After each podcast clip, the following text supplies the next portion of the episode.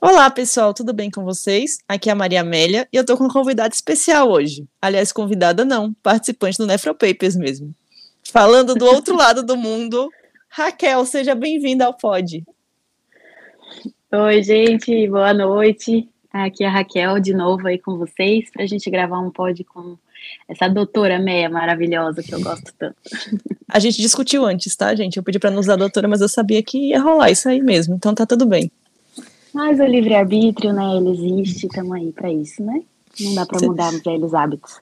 Raquel, você quer começar com o tema de hoje? Eu tô em muito boa companhia para falar de um assunto que é utilidade pública hoje.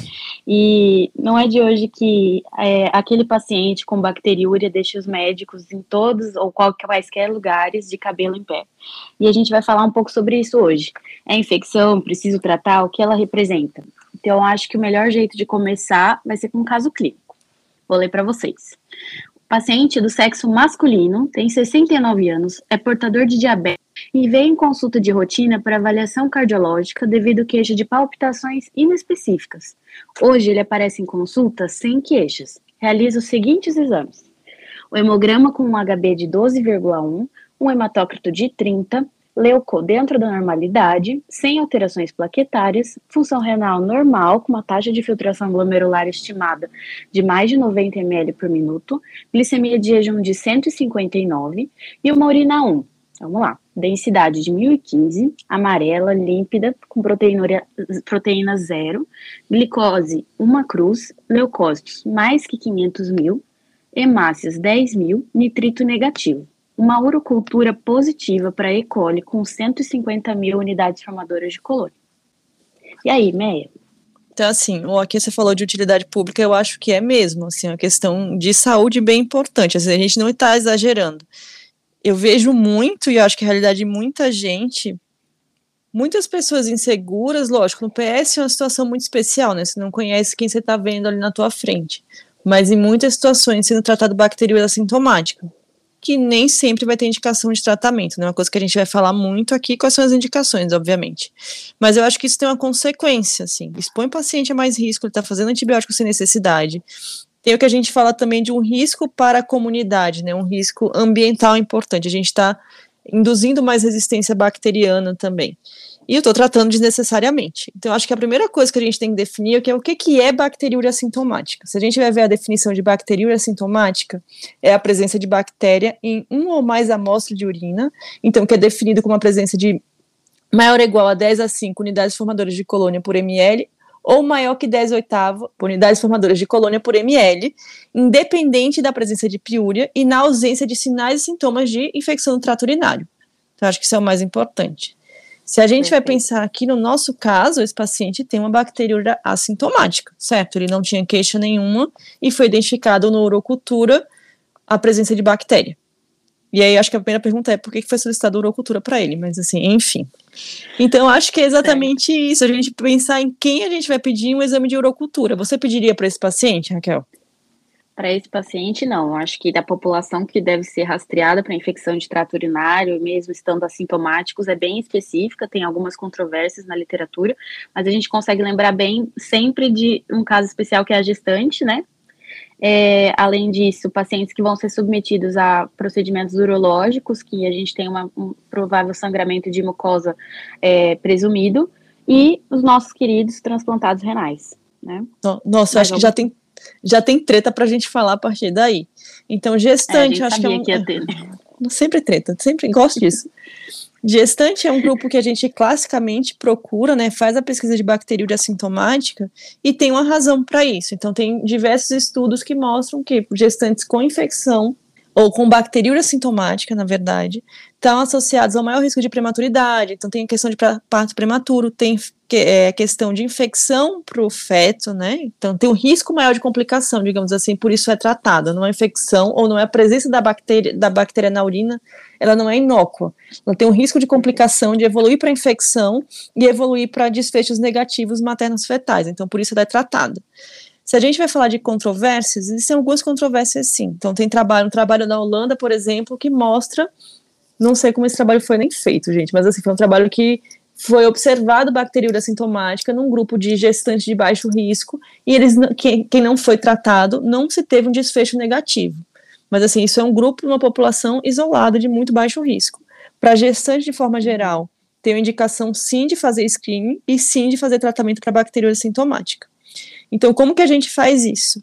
A indicação é de fazer pelo menos uma coleta de urina no primeiro trimestre. Usualmente, o que a gente faz aqui no pré-natal é fazer uma coleta de urina no primeiro trimestre, mesmo ela vindo negativa, a gente repete essa coleta de urina no final da gestação.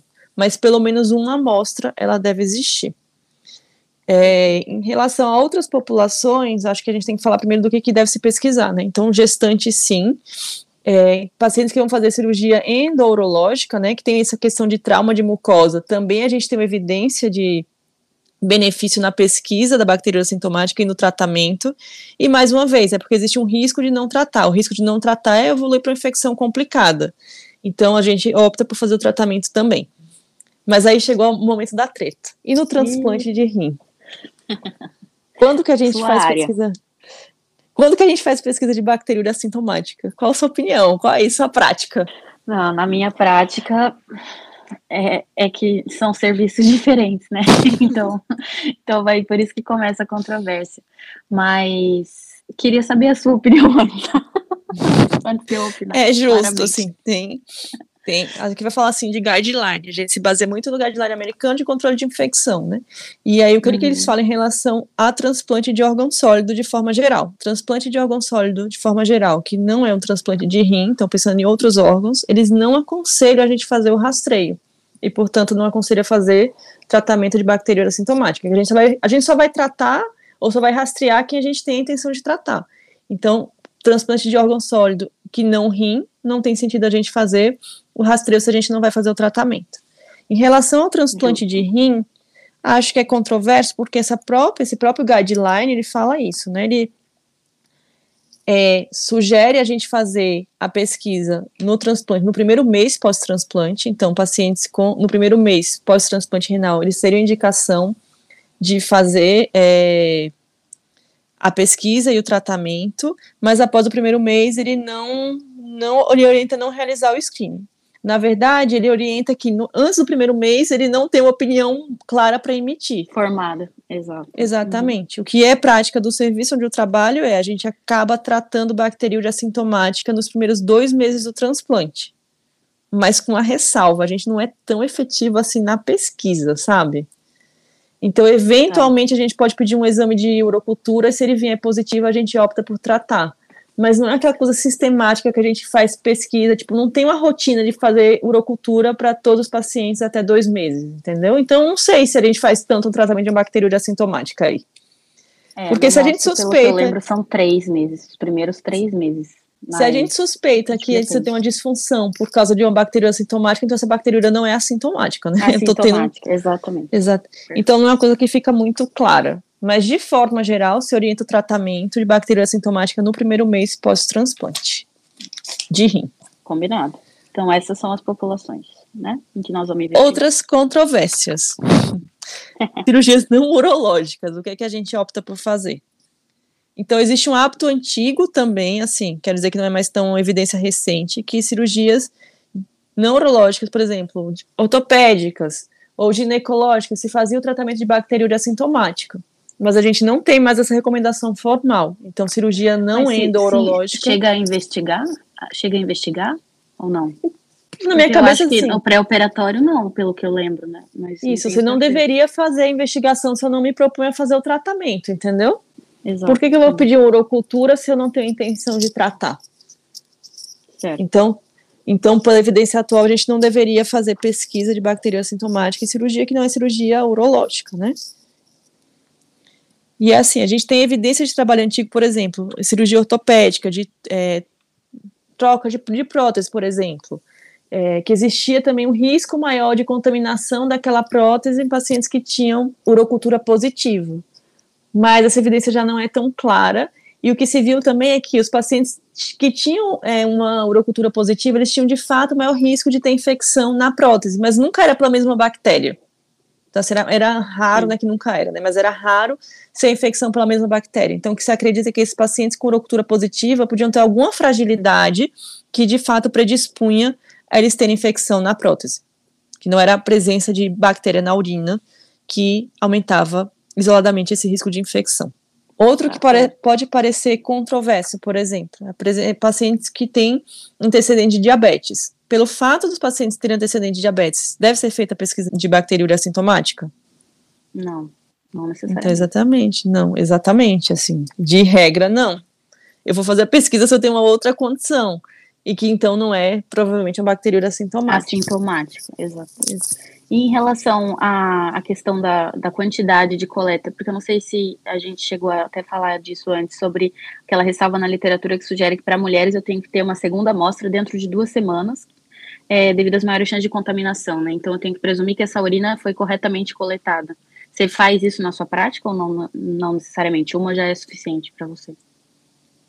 Se eu tenho, assim, se é um grupo que eu estou pesquisando e que eu vou tratar bacteriúria assintomática de forma geral, se a gente confia na coleta, né, na forma da coleta, a gente acaba pedindo só uma amostra mesmo. Perfeito. Por essa questão, assim, por exemplo, gestante, a gente, talvez esse tempo de 2 semanas aí possa ser prejudicial, né? Sim, não dá para perder tempo, né?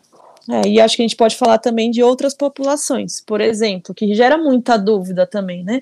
Paciente que é mais acamado, que por algum motivo, por exemplo, usa catéter vesical de demora, a gente deve tratar a bacteriúria assintomática?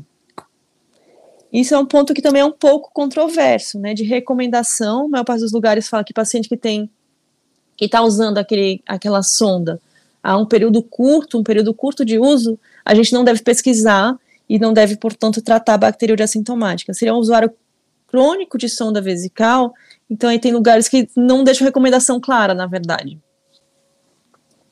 Perfeito. E isso cai bastante naquela distinção entre o assintomático e o sintomático, que apesar de parecer óbvio, isso é importante a gente ressaltar sempre, né? Principalmente nessa população idosa que você está falando. Acho que isso é bem importante mesmo. Porque, como você falou no começo, né, essa com frequência diagnosticada, né, entre aspas, até com infecção do trato urinário, quando na verdade são sintomas não específicos, como, sei lá, delírio, mudança de comportamento, alguma astenia mais proeminente, e a bacteriúria também, quando na verdade pode haver uma segunda ou outra justificativa para esses sintomas, né, e uma bacteriúria sintomática. Faz sentido o que eu falei? Raquel, você está escondendo o jogo, você tem um outro caso para apresentar, joga logo aí. Vamos para um segundo caso, então, Maria. É mesmo, e tu? Será? Uma mulher de 76 anos, também portadora de diabetes tipo 2, em uso de insulina, hipertensão controlada, diagnóstico de uma insuficiência cardíaca, fração de ejeção preservada, vem à consulta com queixa de mudança no odor da urina, há cerca de 7 dias. Ela negou poliúria, noctúria, intermitência urinária, disúria, qualquer outro sintoma urinário. Precavida, ela já realizou uma urina 1 com urocultura e trouxe pra gente. A densidade de 1010, amarela, límpida, proteína 1 cruz, glicose 1 cruz, leuco de 50.000, sem hemácias, nitrito negativo, esterase leucocitária negativa e células epiteliais 3 cruzes. Urocultura negativa. E agora a gente tem algumas coisas para discutir, né? Acho que a gente tem bastante coisa para discutir. Essa paciente, assim, acho que é uma paciente, primeiro que a gente tem que, ela tem que ter confiança no que a gente está falando para ela, né, isso é um ponto, mas a gente ainda tem, entre aspas, nossa, é ruim usar essa palavra, assim, mas entre aspas tem uma vantagem, que é uma paciente que ela tem muita noção do que está acontecendo. Às vezes é mais complicado ainda um paciente que, por exemplo, tem um quadro de uma demência, alguma coisa assim, que ele não consegue especificar muito bem, e eu acho que é um trabalho, às vezes, muito mais de convencimento da família. Então, acho que a gente vai ter que começar a conceituar outras coisas também, além de bacteriúria assintomática, né? Mas eu acho que um ponto importante, a primeira coisa a gente falar é que odor de urina é uma coisa muito, muito, muito inespecífica para a gente classificar como ITU. Muito mesmo. Então, assim, várias coisas podem alterar o odor da urina. Inclusive, se ela deixa a urina por algum motivo exposta por muito tempo, isso pode mudar o odor. Alguns alimentos podem mudar o odor da urina. Então, essa paciente talvez seja mais fácil a gente convencer que ela não tem infecção do trato urinário, até pelos exames que ela tem, pelos sintomas muito inespecíficos, do que alguns outros casos, assim. Mas eu acho que isso é um ponto importante, né? Porque tem um odor alterado que a gente vai pensar em Itu. Na verdade, a maioria dos casos de Itu, ninguém refere esse odor alterado e assim, tem outras evidências de infecção. Então, como você conceituaria, Raquel? Itu não complicada, Itu complicada. A gente tem a infecção do trato urinário não complicada e complicada, e tem também a infecção de repetição, né? Que a gente vai falar bastante delas, além da bacteriúria sintomática que a gente já falou. Eu acho que começando assim, para ficar mais pontual, as itus não complicadas acho que são provavelmente as infecções bacterianas mais frequentes, né, na prática ambulatorial, em que mais ou menos 50% das mulheres com mais de 30 anos têm ao menos um episódio de itu ao longo da vida, né? E acho que, pelo que a gente vê, metade dessas vai apresentar a recorrência dessas infecções em 6 meses, né? A literatura diverge, e acredito que você possa me corrigir se eu estiver equivocada, mas a gente fala em e complicada na diferenciação quando a gente tem a restrição no trato urinário baixo, como cistite, por exemplo, né, definida como cistite, e quando ela tem ascendeu para o trato urinário alto, né, em relação ao complicado. Quer melhorar essa definição? Assim, o que a gente tem classicamente, né, eu vou falar uma coisa bem de tia, mas assim, do que a gente aprendeu, do que eu aprendi classicamente é Itu não complicada, seria aquela infecção do trato urinário que você tem em mulheres jovens sem outras condições, e que não estão gestantes. E essa Itu não complicada, ela pode ser uma cistite ou pielonefrite. Itu complicada seria na população, qualquer população que não seja essa da mulher jovem, que não tem uma outra condição, que predispõe uma infecção complicada e não está grávida, né? Só que aí entram também situações, porque, por exemplo, só a presença de diabetes já classificaria como Itu complicada. E hoje a gente tenta conceituar mais diabetes bem compensado, porque a paciente tem assistido, isso não é um Itu complicado. Exato. Mas, classicamente, a gente falava isso, porque Itu não complicado é essa mulher jovem, sem outras condições que predispõem a complicações e que não está grávida. E a Itu complicada é qualquer outro grupo, né, com essas ressalvas mais atuais. E aí você tem que ter, para classificar, para chamar de Itu, né, a presença de bactéria no trato urinário, mas sinais ou sintomas de infecção. E aí, classicamente, é a presença de disúria, paciente, isso pensando em cistite, né, infecção baixa, presença de disúria, calogência miccional, pode ter um pouco de hematúria também, hematúria pode estar presente, não é incomum que hematúria esteja presente em caso de infecção trato urinário.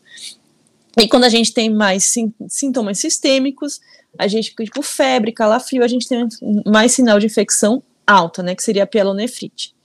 E na pielonefrite, sintomas urinários baixos, tipo disúria, polaciúria, urgência miccional, podem estar ausentes, inclusive. Uhum. Quando a gente pensa em Itu de repetição, a gente está falando dessa paciente que tem 2 ou mais infecções no período de 6 meses, sendo uma delas confirmada por urocultura, ou 3 ou mais no período de 12 meses. Perfeito. Beleza. E aí vem questões polêmicas também, né, que essa paciente, no caso, acho que a gente tem menos dúvida, digamos assim, até porque ela tem urocultura negativa. Mas se ela viesse, por exemplo, com urocultura positiva, você trataria? Não. Esse contexto é muito difícil de não tratar, porque o paciente já vai com a mentalidade de que ele precisa de um antibiótico, né? Mas aí vem a questão toda de tudo, o motivo pelo qual a gente está conversando aqui, né, um overdiagnose de infecção do trato urinário e o excesso de tratamento antimicrobiano por vezes desnecessário, né. Acho que, a gente tem que saber usar o que a gente tem, né, se a gente tem Itu, que é um Itu complicada, por exemplo, a gente tem que ser hábil no nosso diagnóstico e tratamento, porque isso existe um risco de complicação maior, por exemplo, entendeu? Então a gente tem que tratar mesmo, mas a gente tem que saber se a gente está lidando primeiro com infecção do trato urinário. Então, se essa paciente viesse com urocultura positiva, paciente que não tem sintoma específico, é uma paciente que tem uma bacteriúria sintomática, e ela não está num grupo que a gente trataria bacteriúria sintomática. Então, acho que é um trabalho de convencimento muito maior do que a gente tem que fazer, de fato, né? Exato. E aí que vem a pergunta, assim, que eu falei que eu tinha achado bem legal, assim, se, tipo, nosso trato urinário é de fato estéril? A gente hoje estuda como se fosse, né? A gente trata como se fosse de fato estéril. Mas não, a gente pode ter por N razões presença de bactérias, é bacteriúria assintomática. E se fala até que, por exemplo, a gente tem presença de vírus, que a gente, na verdade, não tá encontrando, porque a gente não pesquisa, né? Sim. E aí a gente entra no conceito de pior estéril também, né? Como defini-la. Pois é. Que seria a presença da leucocitúria e urocultura negativa, né? E quando eu tenho mais 10 ou mais leucócitos por cúbico ou mais do que 3 leucócitos por campo, ou a esterase leucocitária positiva no dipstick, é isso? Com uma urocultura persistentemente negativa, né? Negativa, exatamente. E a gente tem que pensar em causas específicas também, né, de piúria estéril, e aí vai entrar infecções atípicas, enfim, muitas outras coisas, né? E acho que a nossa busca deve ser ativamente para a gente procurar uma outra causa, né? Não ficar tratando infecção aí, que na verdade meu antibiótico não está fazendo nada a não ser aumentar um risco de infecção de resistência bacteriana. Exato. Que cai naquela questão que a gente estava falando sobre a piúria só ser útil, na verdade, no sentido de vai ter significância quando ela estiver ausente, na verdade. Né? Porque aí ela não vai... ela estando ausente, ela estando presente não quer dizer nada, na verdade, né? Quer dizer muita coisa ou nada. Verdade. Acho que a gente tem que pensar também em outras coisas, né? Para essa paciente que a gente classificou como ITU não complicado, ou seja, essa paciente com pouco risco de complicação, se ela tem sintomas típicos mesmo, tipo disúria, polaciúria, surgência miccional, a gente precisa necessariamente pedir urocultura para tratar, ou a gente pode tratar só a partir do quadro clínico dela? Não necessariamente, inclusive já começa a tratar de cara, né, não espera nada. Inclusive, isso, né? Porque ela tem uma clínica muito característica, ela tem pouca chance de complicação, então nesses casos a gente pode tratar sem ter exame laboratorial. Começa a ficar diferente, por exemplo, se eu tenho um caso de uma pielonefrite, nesse caso eu preciso necessariamente ter uma urocultura, até porque isso vai guiar o meu tratamento, né, meu antibiótico que eu vou fazer. Se a gente está tratando outros grupos também, então gestantes, a gente também sempre vai coletar, né, o grupo que eu tenho maior risco de complicação, a gente sempre acaba coletando, porque eu preciso, isso vai me ajudar muito a guiar o meu tratamento. Falar uma outra situação que a gente tem que pedir urocultura também é para essa confirmação da minha ITU de repetição, né? Eu preciso ter pelo menos um episódio confirmado com urocultura, então essa é outra situação que a gente também vai pedir urocultura. Exato, perfeito. Só para aumentar, assim, a dificuldade do caso clínico, né? Se fosse uma paciente que chegasse, por exemplo, uma paciente de, sei lá, 76 anos, que a filha chega na consulta com ela falando que tipo, ela tá estranha, mudou o comportamento, assim, é um quadro que sugere muito delírio. E aí, como que a gente faz nessa situação? A gente trata, pensando que esse delírio pode ser de fato por uma infecção trato urinário, ela tendo uma urocultura positiva? Então, eu acho que essa situação aí é ainda mais difícil, né? Porque, assim, o familiar conhece, tipo, a paciente muito melhor do que nós em uma consulta, assim, ela tá percebendo que alguma coisa tá diferente. O que é... E mesmo porque na ausência de febre, sintomas locais e sistêmicos não quer dizer, né? Não quer dizer que não seja, né? Exatamente. Isso, assim, eu sei que é uma situação muito, muito, muito difícil, assim, a gente também ter essa segurança e ter o poder de convencimento.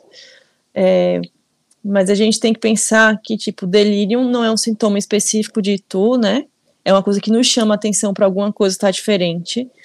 A gente pode começar o tratamento se ela tem sintomas sistêmicos, a gente deve começar porque isso indica uma gravidade, mas sempre lembrar que isso pode ser uma outra coisa.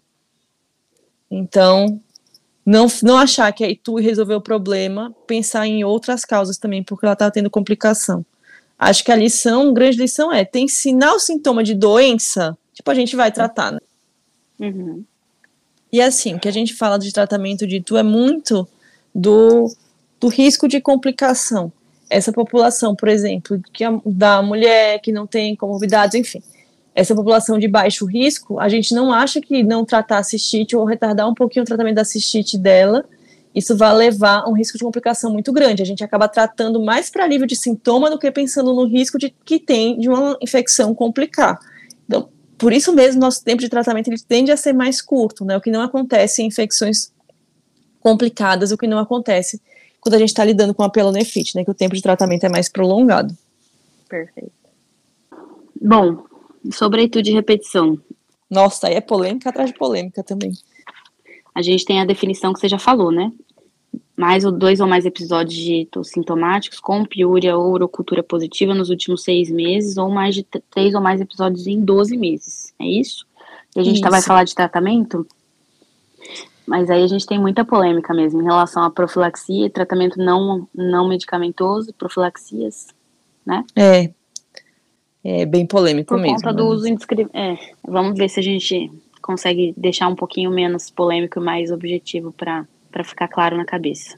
Em relação à profilaxia, estratégias comportamentais a gente tem, né?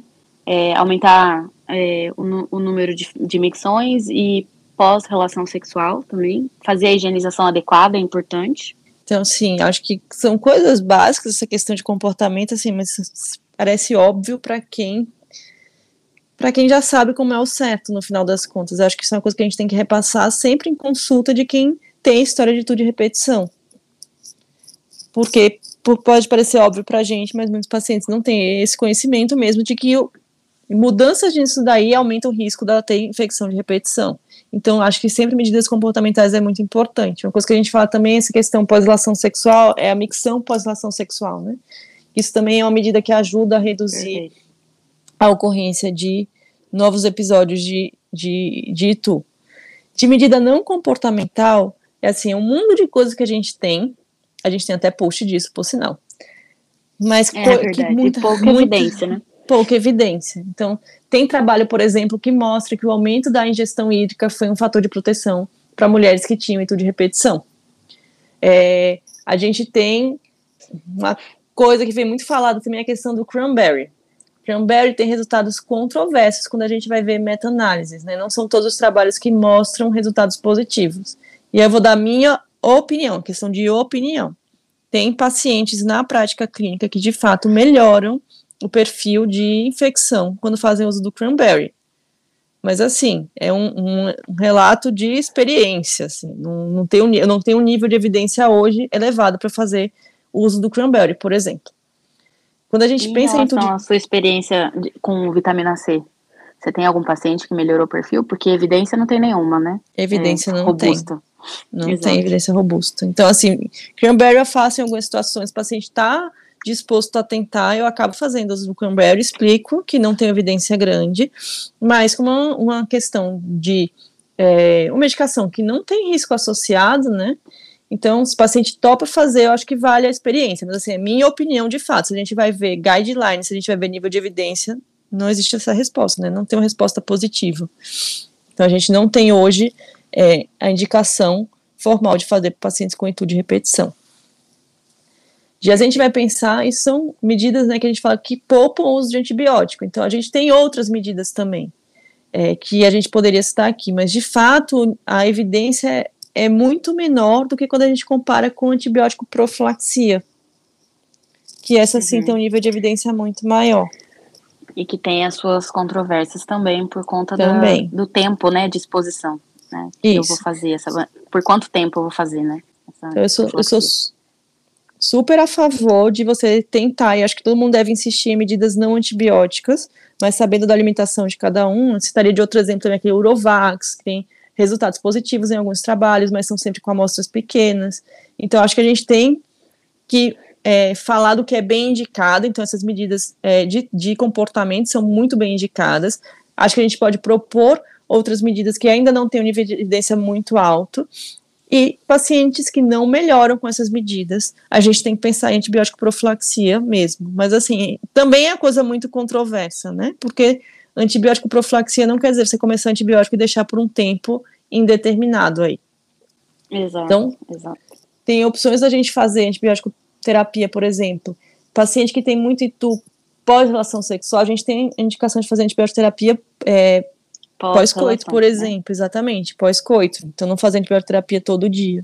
Tem pacientes que acabam fazendo, sim, antibiótico profilaxia, com uso diário de antibiótico. Então, assim, o Cytobactrim, que é a opção macrodoentina que acaba sendo a mais utilizada, eu acredito, mas existem outras opções de cefalexina também, por exemplo, que são opções de tratamento. Fosfomicina também. Sim, fosfomicina também, não? Sim, fosfomicina é um ponto importante, é que ela pode ser feita a cada 10 dias, ela não é uso diário, né? Isso talvez seja uma vantagem. Facilita um pouco. Isso, uma desvantagem é a questão do custo. Mas mesmo nesses pacientes, o que é importante é a gente reavaliar. Então, teoricamente, a gente deveria deixar a antibioterapia por um período de 3 meses, e aí após isso reavaliar. A gente vai prosseguir por mais 3 meses, a gente vai conseguir tirar. Então, porque também chega paciente pra gente que faz antibioterapia há 3 anos, assim.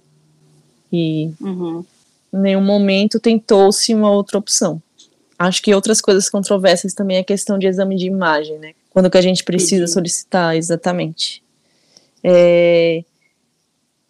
Então, isso também são dados que podem variar um pouco, mas em algumas situações, por exemplo, paciente que faz etude de repetição, não é que todo etude de repetição a gente deve investigar, né? Mas se a gente tem a suspeita que tem alguma coisa mais ali que pode ter alteração do trato urinário, acho que a gente pode pedir também.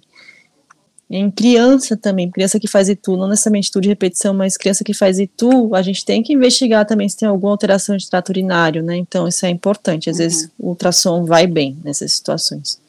Em relação ao diagnóstico diferencial, em relação a descartar vaginites, uretrites, casos de bexiga neurogênica e doença inflamatória pélvica, dependendo do caso, se for muito arrastado e no contexto da infecção por repetição, também cabe, né?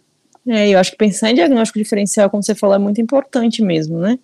Às vezes a gente fica tratando ou procurando uma coisa, na verdade tem, como você falou, você tem uma vaginite ali, você tem uma outra DST, por exemplo, entendeu? Então não é ITU aquilo.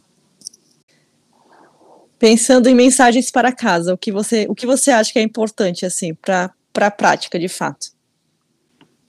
Acho que ficar sempre em mente que nem tudo é infecção do trato urinário, porque isso pode ser nocivo de várias formas.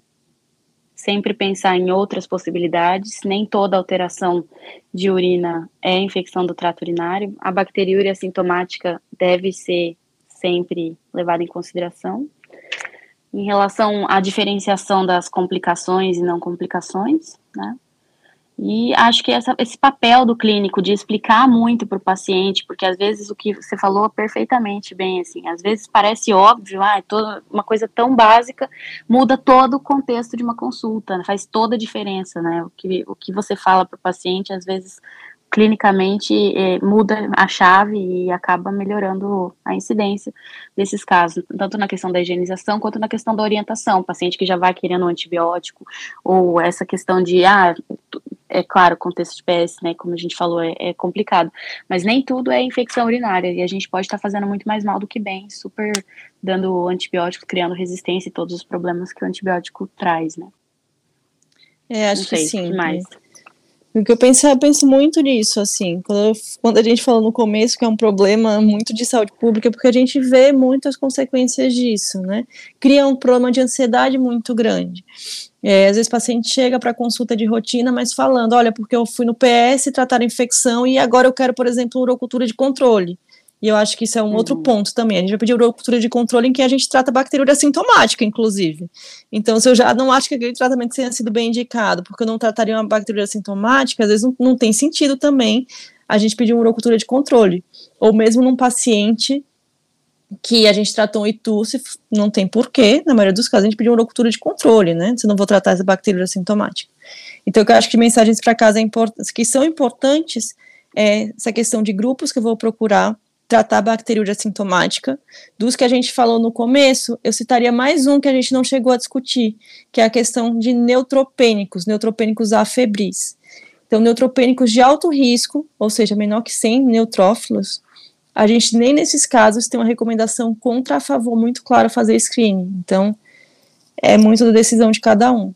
Fora isso, dos grupos que a gente já falou, então tá atento a quem realmente tem indicação de pesquisa e tratamento de bactérias assintomáticas, citando novamente de forma rápida a questão de gestantes, pacientes que vão fazer cirurgia endourológica, questões dos pontos controversos, né, também. Então, outras cirurgias que não endourológicas, a gente acaba não fazendo pesquisa mais atualmente. Pacientes que têm diabetes também não tem indicação mais de fazer pesquisa de bactérias assintomáticas, então a gente está atento a isso.